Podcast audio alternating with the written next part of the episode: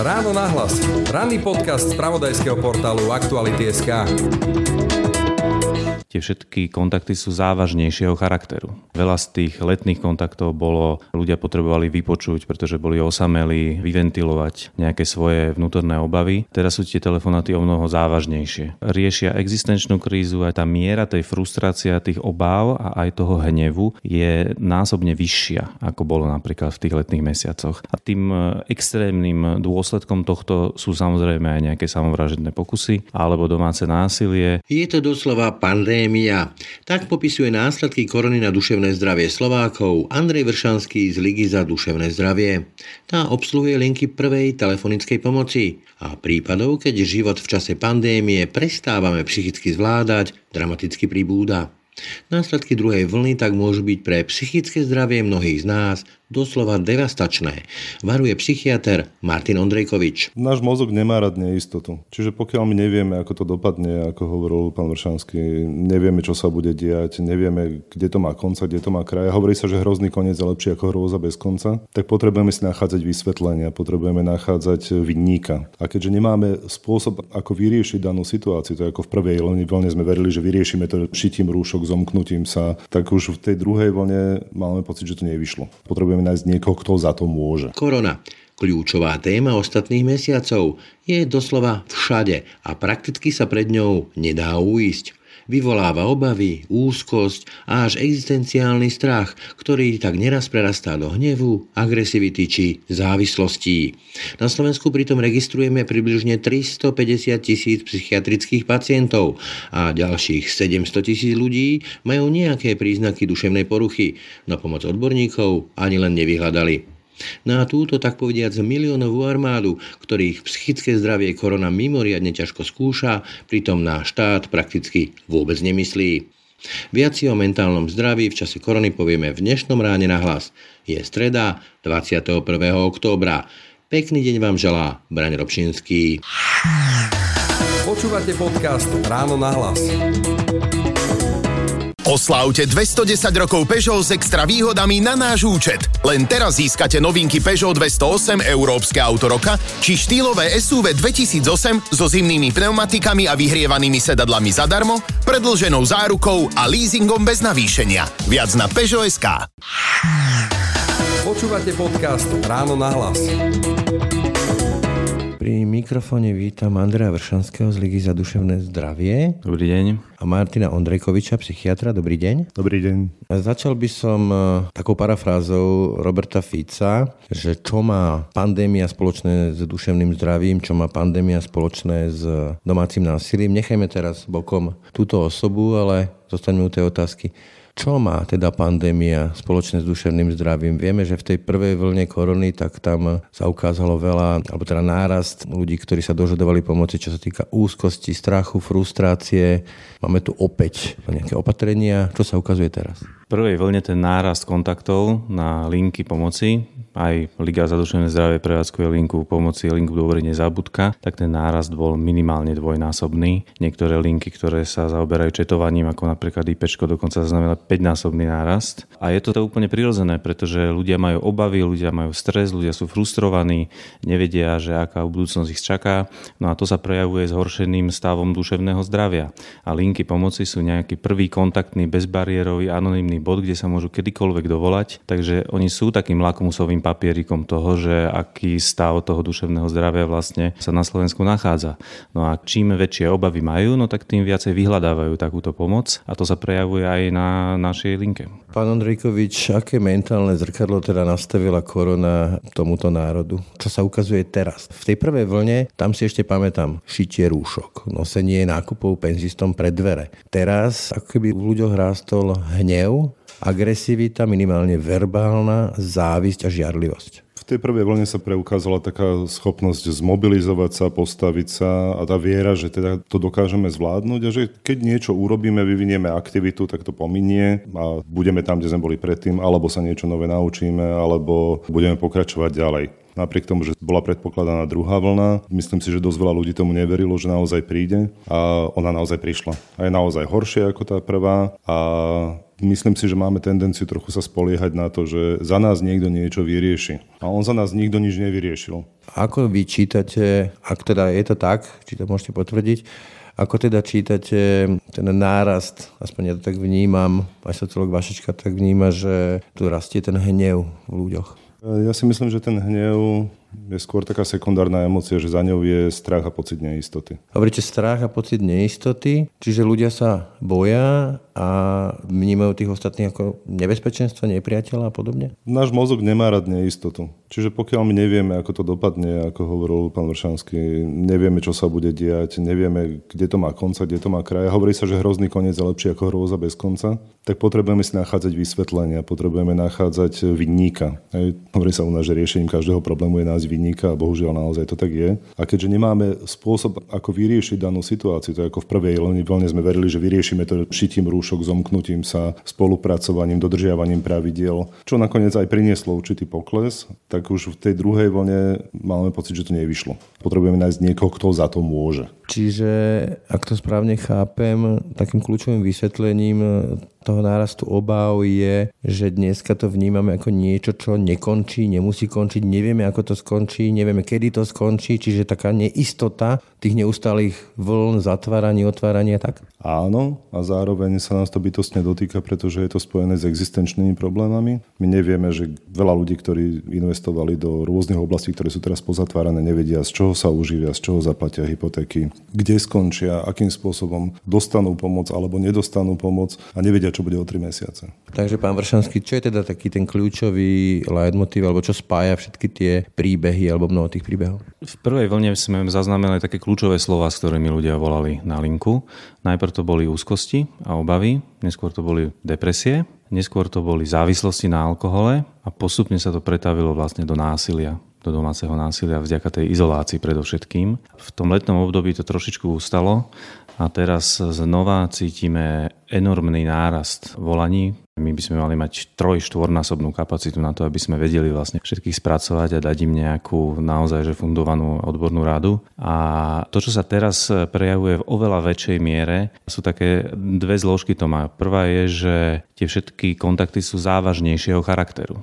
Veľa z tých letných kontaktov bolo, ľudia potrebovali vypočuť, pretože boli osamelí, aj vyventilovať nejaké svoje vnútorné obavy. Teraz sú tie telefonáty o mnoho závažnejšie. To znamená závažnejšie? No to znamená, že riešia existenčnú krízu, aj tá miera tej frustrácia, tých obáv a aj toho hnevu je násobne vyššia, ako bolo napríklad v tých letných mesiacoch. A tým e, extrémnym dôsledkom tohto sú samozrejme aj nejaké samovražedné pokusy alebo samovražedné myšlienky. Alebo domáce násilie? Alebo domáce násilie, presne.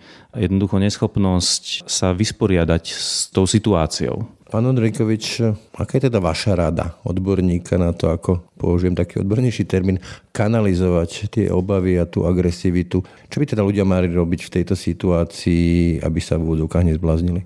Čokoľvek, čo je funkčné a konštruktívne, by som povedal. Ja nemám univerzálny recept pre kohokoľvek, ale pohyb je dobrá vec, keďže napríklad teraz v rámci opatrení môžeme ísť mimo mesta a byť tam 5 metrov od seba bez rúška, tak poďme behať, poďme bicyklovať, poďme sa prejsť aspoň do prírody, niekde do otvoreného priestoru, pretože naozaj tá ponorková choroba, byť uzavretý v jednom priestore, že ten obmedzený priestor, v ktorom sa pohybujeme a nemáme možnosť uniknúť z tých bežných stereotypných treníc alebo vzorcov, ktoré máme zachované. Pokiaľ tie vzorce nemeníme, tak z nich potrebujeme niekomu unikať. Nie každý má asi kapacitu momentálne pracovať na tom, aby menil zaužívané vzorce a potom to vlastne prechádza do zneužívania alkoholu, domáceho násilia a podobne, pretože sa stupňuje frustrácia, stupňuje sa počet neriešených konfliktov napríklad v domácnostiach a tým pádom e, vzrastá miera agresivity alebo potreby úniku.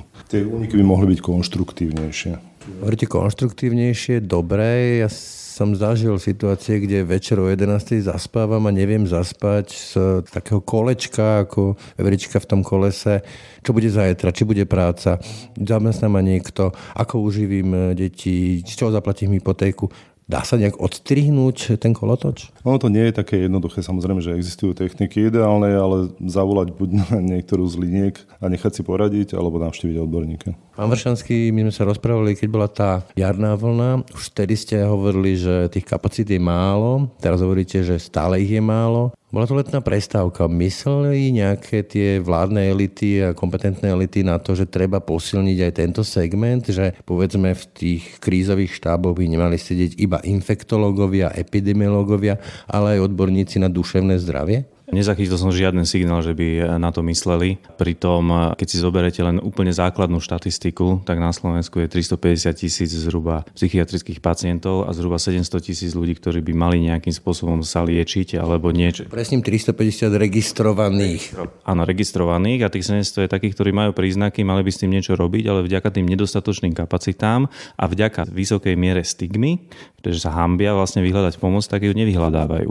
To máte milión ľudí, ktorí majú majú a každý má aspoň dvoch príbuzných, takže toto sa vlastne týka naozaj celého národa a štát napriek tomu, že v prvej vlne sme teda kričali a našli sme odozvu nejakých súkromných sponzorov, ktorí nás napríklad podporili všetky tie tri hlavné linky, tak vlastne štát k tomu nezaujal vôbec žiadne stanovisko. Pritom ono je to tak, že takisto ako robí nejaké zdravotnícke opatrenia, že testuje sa, reprofilizujú sa nemocnice a tak ďalej to je neuveriteľné množstvo energie sa vlastne míňa na túto sféru.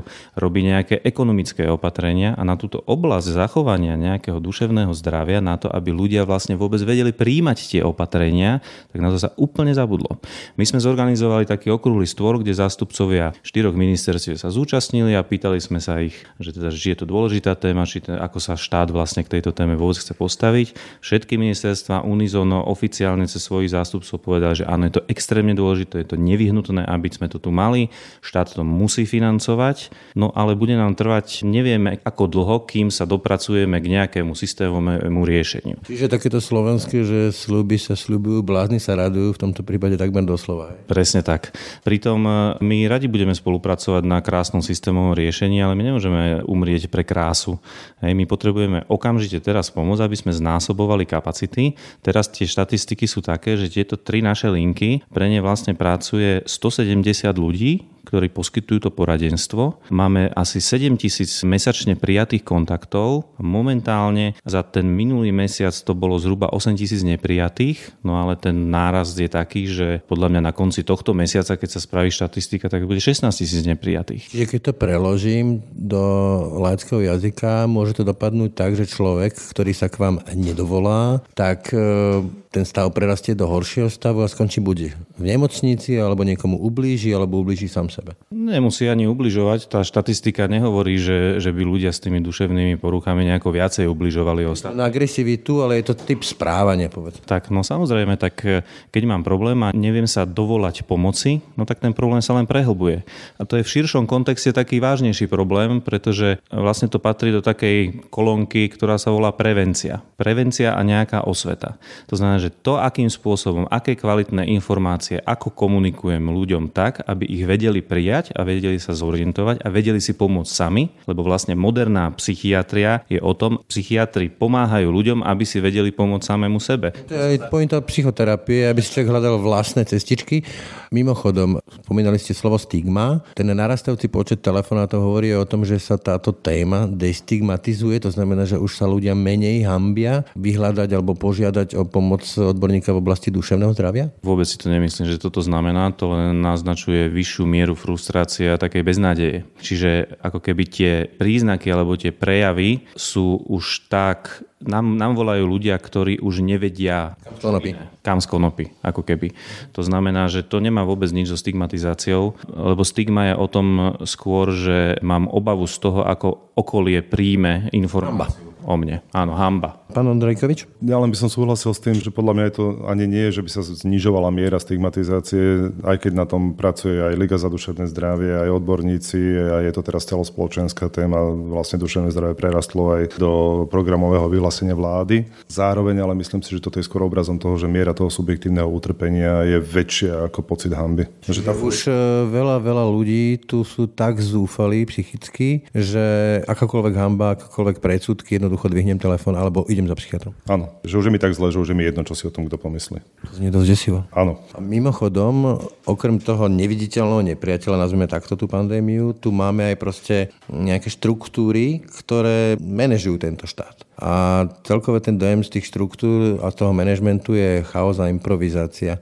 Prospieva alebo neprospieva to ľuďom, keď nie sú si istí tým kapitálom, ktorý šoferuje ten ich parník? Asi sa nebudem úplne vyjadrovať ako politikom, ale zároveň čím väčšia miera neistoty, tým väčšia frustrácia, tým väčšie obavy a tým väčšie utrpenie. Sme v tomto nejako podľa vás špecificky tu na Slovensku, alebo je to fenomén, ktorý presahuje hranice ja sa obávam z toho, aspoň čo mám možnosť vidieť, že to nie je slovenské špecifikum. Stačí sa pozrieť len e, do Čiech alebo do ktorejkoľvek krajiny. V podstate každá krajina má svoje špecifika, kde je väčšia či menšia miera neistoty a obáv. Niektoré krajiny to zvládajú lepšie, niektoré horšie, niektoré majú viac autoritárskych lídrov, ktorým ľudia alebo veľká časť ľudí verí, nech robia čokoľvek. Niektorí zase majú viac možno konštruktívnejšieho prístupu. Niekde je viacej osobnej zodpovednosti obyvateľstva, niektorí ľudia sa viac viac spoliehajú na vládu a keď sa to nedieje, tak sú viac frustrovaní. Je to veľmi individuálne, ale nie sme určite ojedineli. Pán Vršanský, čo teda vlastne môžu ľudia očakávať od tých liniek, od tej pomoci, ktorú im ponúkate? Aký typ pomoci to vlastne je pre nich? Ak mám takú mieru zúfalstva alebo beznádeje, že už neviem, že čo mám spraviť, tak na tej druhej strane toho telefónu zdvihne telefón taký človek, ktorý je vyškolený a ktorý má všetky výcviky, či už je psychiatr alebo psychológ alebo sociálny pracovník, liečebný pedagóg, to je jedno, ale má výcviky, ktoré zabezpečia, že na konci toho telefonátu ja mám iný pocit ako na začiatku toho telefonátu. To znamená, že som ukludnenejší, mám nejaký plán, že čo mám spraviť na to, aby mi bolo v budúcnosti teda lepšie. Ak sa mám niekam obrátiť, tak viem, kam sa mám obrátiť a tá miera tej frustrácie, tých negatívnych emócií je jednoducho nižšia. Tak, aby som vedel lepšie fungovať. Aká si prvá pomoc e, v oblasti duševného zdravia takto? Áno, to je prvá pomoc v oblasti duševného zdravia, preto, pretože tie služby sú anonymné, nikto sa nedozvie, že som volal a či som volal a ako sa volám a odkiaľ som, nikto sa takúto informáciu nedozvie.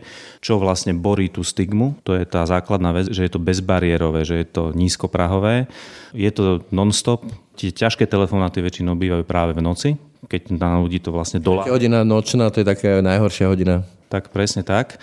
Ale ja sa vrátim k tej vašej otázke, že čo je špecifické na nás. Podľa mňa na Slovensku je špecifické práve ten postoj tých politikov k tejto téme, že na jednej strane áno, ide sa reformovať systém starostlivosti o duševné zdravie a je to všetko super a v pláne obnovy sa vyskytolo kategória reforma systému starostlivosti o duševné zdravie a 800 miliónov, uvidíme, čo z toho tam ostane. Nakreslený plán jeden. Je to pekný nakreslený plán, hej. Je to v programu vyhlásení dobre, niečo sa deje, nejaká rada vlády pre duševné zdravie nadrezortná. Čiže niečo sa začalo robiť konečne a my sme za to samozrejme vďační, lebo 30 rokov sa to nedialo. Na druhej strane to špecifikum je, že štát naozaj túto tému v nejakých konkrétnych nástrojoch vlastne nejako nepodporil. Čiže vlastne chcete povedať, že krásne nakreslený plán, ale keď príde na krízovú situáciu, ktorá plne obnaží ten zlý mentálny stav, v ktorom Slovensko je momentálne, tak e, skutek útek, hej? Skutek útek, presne tak. Pritom my sa nerozprávame o veľkých peniazoch. My sme dali dokopy ako keby, že sektorovo nejaké čísla, vlastne, lebo sú tu tie tri veľké linky, ktoré sú non-stop, potom sú nejaké iné linky, ktoré nie sú úplne non-stop, fungujú, ale my sa tu bavíme o tom, že vlastne všetky tieto linky na to, aby pracovali s normálnymi kapacitami, nie tými takými úplne minimálnymi, sa bavíme, že 1,3 milióna eur, ktoré štát má poskytnúť na to, aby vlastne zabezpečil celú jednu oblasť tej prvej pomoci, ktorá sa netýka len nejakého všeobecnej verejnosti. Nám volajú zdravotníci, nám volajú sociálni pracovníci z DSS-iek hej, a tak ďalej, ktorí jednoducho už teraz naozaj majú toho plné zuby a ktorých miera frustrácie a stresu je taká, že si naozaj nevedia poradiť. Takže štát jednoducho napriek tomu vlastne túto oblasť dlhodobo ignoruje. My sa teraz rozprávame o 1,3 milióna mesačne? Ročne. Ročne? Ako problém? Áno. Tento štát? Áno, toto je problém pre tento štát. Jednoducho my nie sme schopní docieliť, aby premiér zo svojej rezervy alebo ja neviem kto, to je úplne jedno kto z ktorého ministerstva, či to pôjde z integrovaného záchranného. Ani ľudí, to je jedno. Zo, zo zdravotníctva, z práce, v Čechách je to financované z ministerstva práce, to je úplne jedno. Skrátka, ale ak je to dôležitá téma, tak sa dá určite nájsť riešenie a je to riešenie, ktoré je mimoriadne, pretože tá situácia je mimoriadná, pretože ten nárast je mimoriadný. Je tá situácia mimoriadná? Podľa tých čísel tá situácia mimoriadná je. Keď sa bavíme o náraste infikovaných covidom, tak sa bavíme o exponenciálnom raste. A ja si myslím z toho, čo vlastne Andrej hovoril, že aj o zvyšovaní telefonátov a miery náročnosti telefonátov na linkách, tak sa začíname baviť o exponenciálnom raste. Je to niečo také ako pandémia? v prenesenom význame to tak môžeme asi nazvať. Hej. Ale ide to ruka v ruke, pretože naozaj situácia je mimoriadná. Sme mimoriadne obmedzení vo svojich pocitoch slobody, sme obmedzení v tom, čo považujeme za svoje bytostné právo, sme obmedzení v svojich príjmoch, sme obmedzení v spôsobe života, na aký sme boli zvyknutí. Od časov komunizmu v podstate tu nebolo nič, čo by nás takto obmedzovalo ako súčasná situácia. Nemáme záruku nejakého konca. Nevieme, kedy to skončí, pretože vakcína je niekde v nedohľadne. Boh vie, kto sa všetko nechá napríklad e, očkovať, pretože sú samozrejme rôzne už konšpiračné teórie a podobne. My nevieme, čo urobí, keď sa premorí celá populácia. Doteraz nevieme s absolútnou presnosťou, aké následky má infekcia COVID vírusom, pretože ten diapázon rôznych názorov je od toho, že to je chrípečka, až po, až po to, že to zanecháva možno až dlhodobé alebo až možno trvalé orgánové zmeny. A toto my nevieme. My zatiaľ naozaj žijeme vo veľkej neistote aj odbornej. Hej, začínajú sa teraz objavať štúdie, rozprávajú patológovia, rozprávajú plúcni lekári, upozorňujú na to, že aké to je.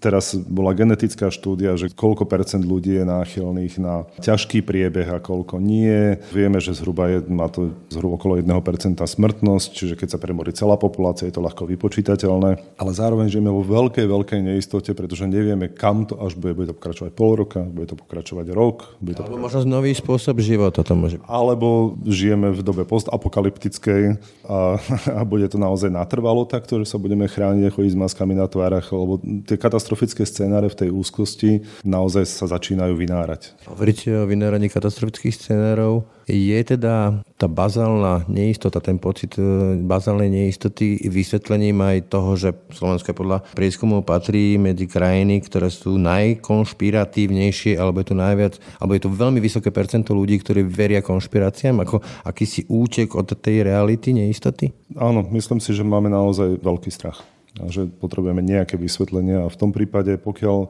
nemám jasné vysvetlenie, ktoré momentálne ešte nie je dostupné, napriek tomu, že je niekoľko rôznych vedeckých názorov, ale úplne presne, jasne to nikto nevie, tak si začnem vytvárať teóriu alebo začnem veriť teóriám, ktoré to aspoň nejako vysvetľujú. Že lepšie je hlúpe vysvetlenie ako žiadne.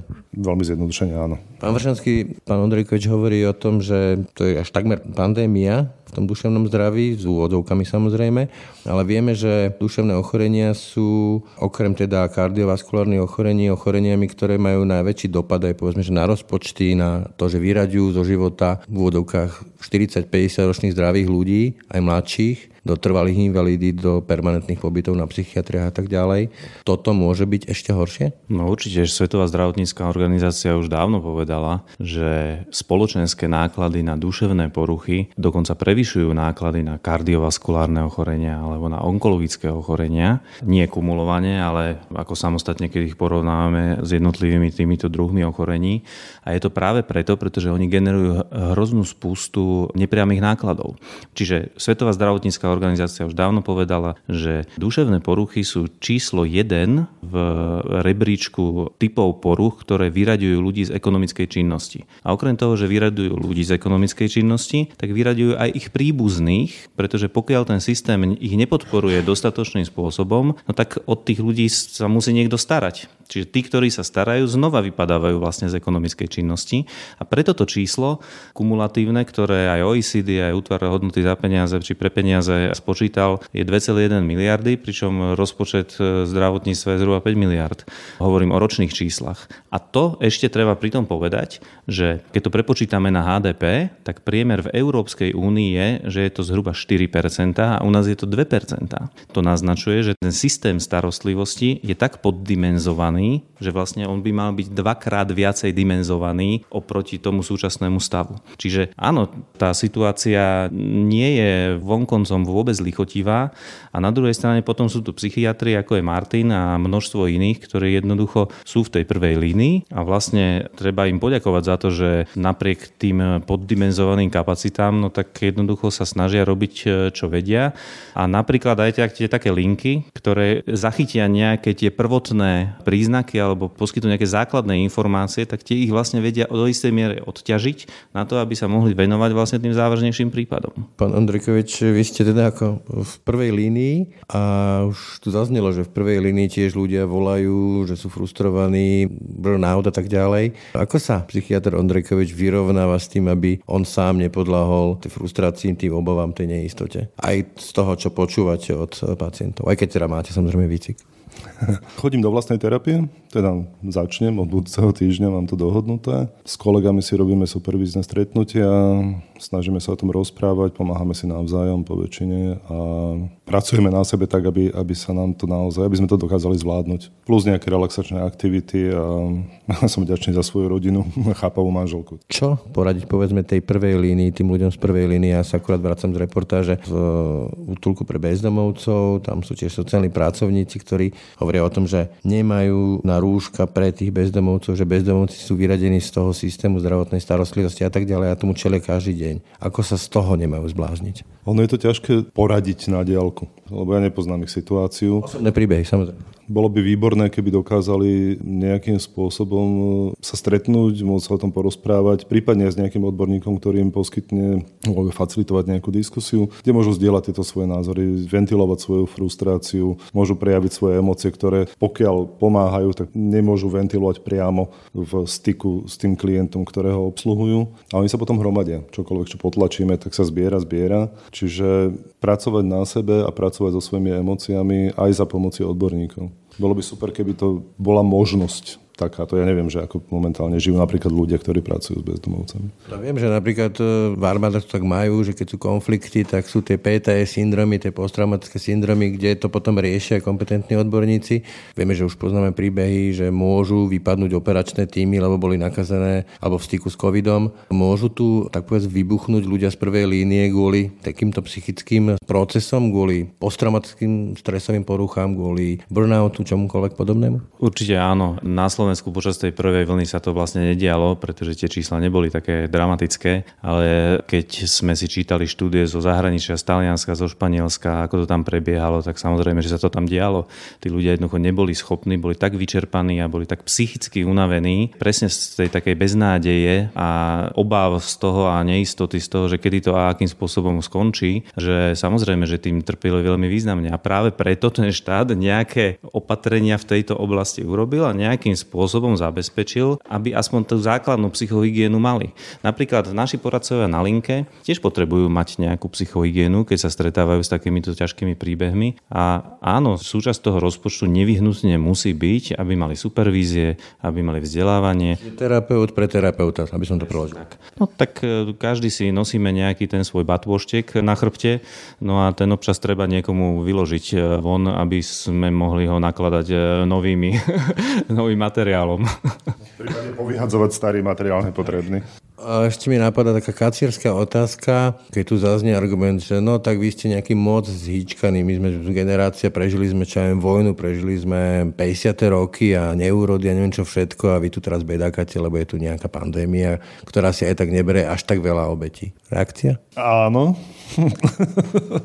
Do určitej miery asi, ja by som s tým osobne, teraz to nie je názor odborníka, môj osobný možno, by som s tým asi súhlasil, my sme naozaj generácia, teda ja nie som, ale moji rodičia sa narodili, môj otec v 38. a 45. starí rodičia sa narodili za prvej svetovej. Hej. Čiže ja poznám tie osudy, mám ich prerozprávané, viem, ako to je. Narodil som sa za socializmu, bol som na vysokej škole, keď e, bola revolúcia v 89. a prežil som 90. roky. Hej. Čiže myslím si, že ja nie som až tak zhyčkaný, moja generácia ľudí. Na druhej strane, ja vždy hovorím, že, že momentálne ľudia, ktorí majú okolo 20 sú možno jedna, možno prvá alebo druhá generácia, ktorých starí rodičia už nezažili vojnu. Hej. Že my už máme taký ten pocit toho, že vlastne máme právo byť šťastní my máme právo sa seba realizovať, to je naše od Boha alebo od osudu alebo od vesmíru dané právo. A o to frustrujúcejšie je, keď príde nejaké obmedzenie. Argumentácia typu, že rúško je ústavné právo, hej, tohto typu? Už rúško obmedzuje moju slobodu napríklad čokoľvek, čo je obmedzujúce, vnímame podstatne frustrujúcejšie ako generácie pred nami. Áno, myslím si, že to tak naozaj je. A nie je to nič zlého, je to, nechcem týmto ako keby demonizovať ľudí alebo hovoriť, že sú zhýčkaní alebo niečo, ale vyrastali sme naozaj v období obrovského blahobytu v posledných pár desiatok rokov a v podstate vo veľmi pokojných časoch máme sa ako prasce v žite a zrazu príde niečo takéto veľké, takéto globálne, takéto výrazne obmedzujúce je možné, že to môže mať podobný dopad ako svetová vojna na ľudskú psychiku. Hej? Že zrazu je to všade. Niekam utiecť, každý sa s tým nejako potýka, nevieme čo s tým, nevieme, kedy to skončí. Má to veľmi podobné charakteristiky konec koncov. Asi posluchači poznajú maslovú pyramídu potrieb. Keď mám základné fyziologické splnené, tak potom potrebujem pocit istoty, potom potrebujem mať nejaké vzťahy, ktoré zaplňajú najprv vzťahy, potom potrebujem uznanie a na konci je sebarealizácia. No a jednoducho čím viacej ľudí ľudí má čím viacej potrieb naplnených, tak tým viacej ľudí hľada nejaký zmysel a zmysluplnosť svojho života. A samozrejme, veď to nie je zlé. To znamená, že keď ja neviem nájsť tú zmysluplnosť toho života, no tak ja tým trpím. Samozrejme, že by som sa tým vonkoncom vôbec nezaoberal v momente, kedy by som nemal čo jesť, lebo by som jednoducho potreboval si zháňať jedlo. Takže áno, určite to súvisí s tým blahobytom, v ktorom vlastne žijeme, len e, ten blahobyt nevie zabezpečiť, tak ako to e, deťom to hovoríme každý deň, že peniaze nevedia zabezpečiť šťastie. No ono je to tak, že človek má nejaké potreby a ten blahobyt nesúvisí. Nie sme živí. Ďakujem ti za tohoto máslova, pretože on to, je to veľmi pekné na ilustrovanie. Existuje taká tá hra, kde, si, kde sú také tie drevené kvádriky, je taká väža z toho a potom sa z toho vyťahujú zo spodku, až kým to spadne. No a v princípe ten pocit bezpečia a istoty je druhý od spodu. A ako nám ho niekto odtiaľ vyťahne, tak už nám začínajú kácať vzťahy, už nevieme úplne tak ako keby sa seba realizovať. To uznanie spoločenské a pracovné tiež nie je také dôležité, lebo sa klepem strachom, čo bude zajtra. Seba realizácia ide úplne niekam vedľa a bol som na to zvyknutý, že môj život má zmysel, teraz Boh vie, aký má zmysel a tá frustrácia narastá je obrovská. Hej? Tam je padnú štyri poschodia tej pyramídy. To je dobrá ilustrácia toto. Už úplne na záver, pán Vršanský, čo by teda mala byť tou prvou pomocou pre túto oblasť, pre ľudí, ktorí chcú riešiť duševné zdravie, ktoré momentálne na Slovensku nie je na najlepšom stave? Tou prvou pomocou sú tieto nízkoprahové služby. To sú vlastne tie linky pomoci. Či už cez chat, či už cez mail, či už cez telefón, každý preferuje nejakú inú formu. Všetky tieto formy sú nejakým spôsobom dostupné. Mali by byť o mnoho dostupnejšie, ale to je vlastne tá prvá pomoc. Pokiaľ nestačí úplne prirodzená a intuitívna pomoc, ktorá vždy spočíva v nejakom rozhovore s niekým, kto sa autenticky zaujíma o to, ako sa cítim ktorému ja môžem povedať, ako sa cítim, tak to je samozrejme, to je naša rodina, to sú tie komunity, to sú priatelia, s ktorými sa má zmysel rozprávať. Rozhovor e, vie aj zachrániť život a nemusí byť ani vôbec dlhý, pokiaľ je splnená tá základná podmienka, že sa nebavím iba akože o témach, ako sa mám, ale naozaj sa zaujímam. Hovoríte teda, že tou prvou pomocou bolo posilniť tú prvú líniu, tie linky. Kacersky sa spýtam, ale pri tom stave psychiatrie na Slovensku je ich potom kam poslať? Sú tie kapacity, veď vieme, že stacionáre v podstate zmizli, tie kapacity psychiatrii sú malé, psychiatrov je tiež málo. Potom, keď reálne prídu tí ľudia s tým, že prekonali tú prvú líniu s nejakým odporúčaním, neuviaznú? No, ono je to tak, že ten systém starostlivosti je zložený z takých troch základných častí. Úplne na začiatku má byť osveta prevencia, to sa volá, že podpora zdravia, health support, potom je nejaká akútna liečba a potom, keď sa vyliečím, tak sa mám začleniť naspäť do života, to sa volá následná starostlivosť.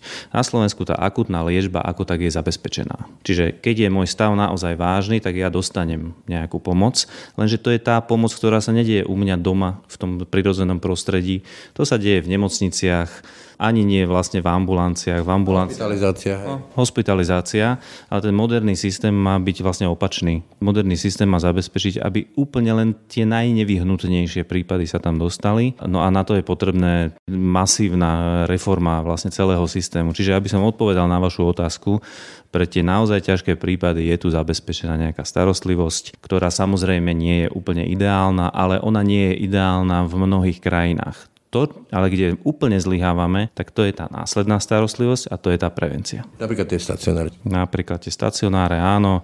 V Čechách napríklad už prebieha reforma systému psychiatrickej starostlivosti, kde presne existujú nejaké centra duševného zdravia. U nás sa tiež začalo rozprávať o centrách duševného zdravia. Je to pekný terminus technicus, nie je úplne jasné, že čo to znamená to Centrum duševného zdravia.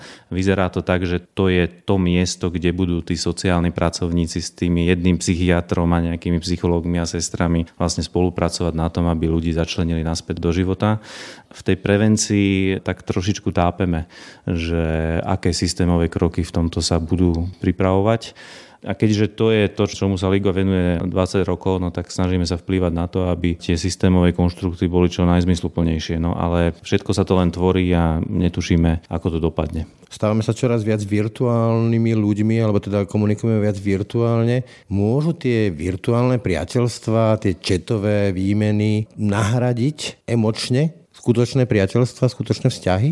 Tie emotikony, smajlíky asi nenahradia tie skutočné, že áno, dotknem sa ťa, rozumiem ti. Podľa mňa závisí od vzťahu tých dvoch ľudí. Neviem, nakoľko sú schopné nahradiť pri bežnom čete na internete. Skôr to z mojej skúsenosti sklzáva naozaj postupne do invektív a agresivity. Na druhej strane mne stačí, keď pošlem kamarátovi sms alebo nejaký iný chat a nahádžem tam pár smajlíkov a viem, že keď mi odpovie a nahádžem tam svojich smajlíkov, takže na mňa myslí a môže byť kľudne v Prahe. Pretože ale už máme vybudovaný nejaký vzťah a vieme si zhruba za tým predstaviť, čo ten človek hovorí. Zatiaľ čo, myslím, že ten osobný kontakt aspoň cez nejaký videočet alebo videohovor nenahradí len textová správa. Toľko Andrej Vršanský, ďakujem. Ďakujem aj ja. Martin Ondrenkovič, ďakujem. Ďakujem pekne. Ráno nahlas. Ranný podcast z pravodajského portálu Aktuality.sk. To bolo dnešné ráno nahlas. Ak ste sa ocitli v psychicky náročnej životnej situácii alebo prežívate krízu a sami už nedokážete zvládať ten psychický tlak, môžete sa obrátiť na telefonickú pomoc odborníkov a to prostredníctvom linky dôvery nezábudka. Pekný zvyšok dňa a pokoj v duši praje. Braň Robšinský. Všetky podcasty z pravodajského portálu Aktuality.sk nájdete na Spotify a v ďalších podcastových aplikáciách.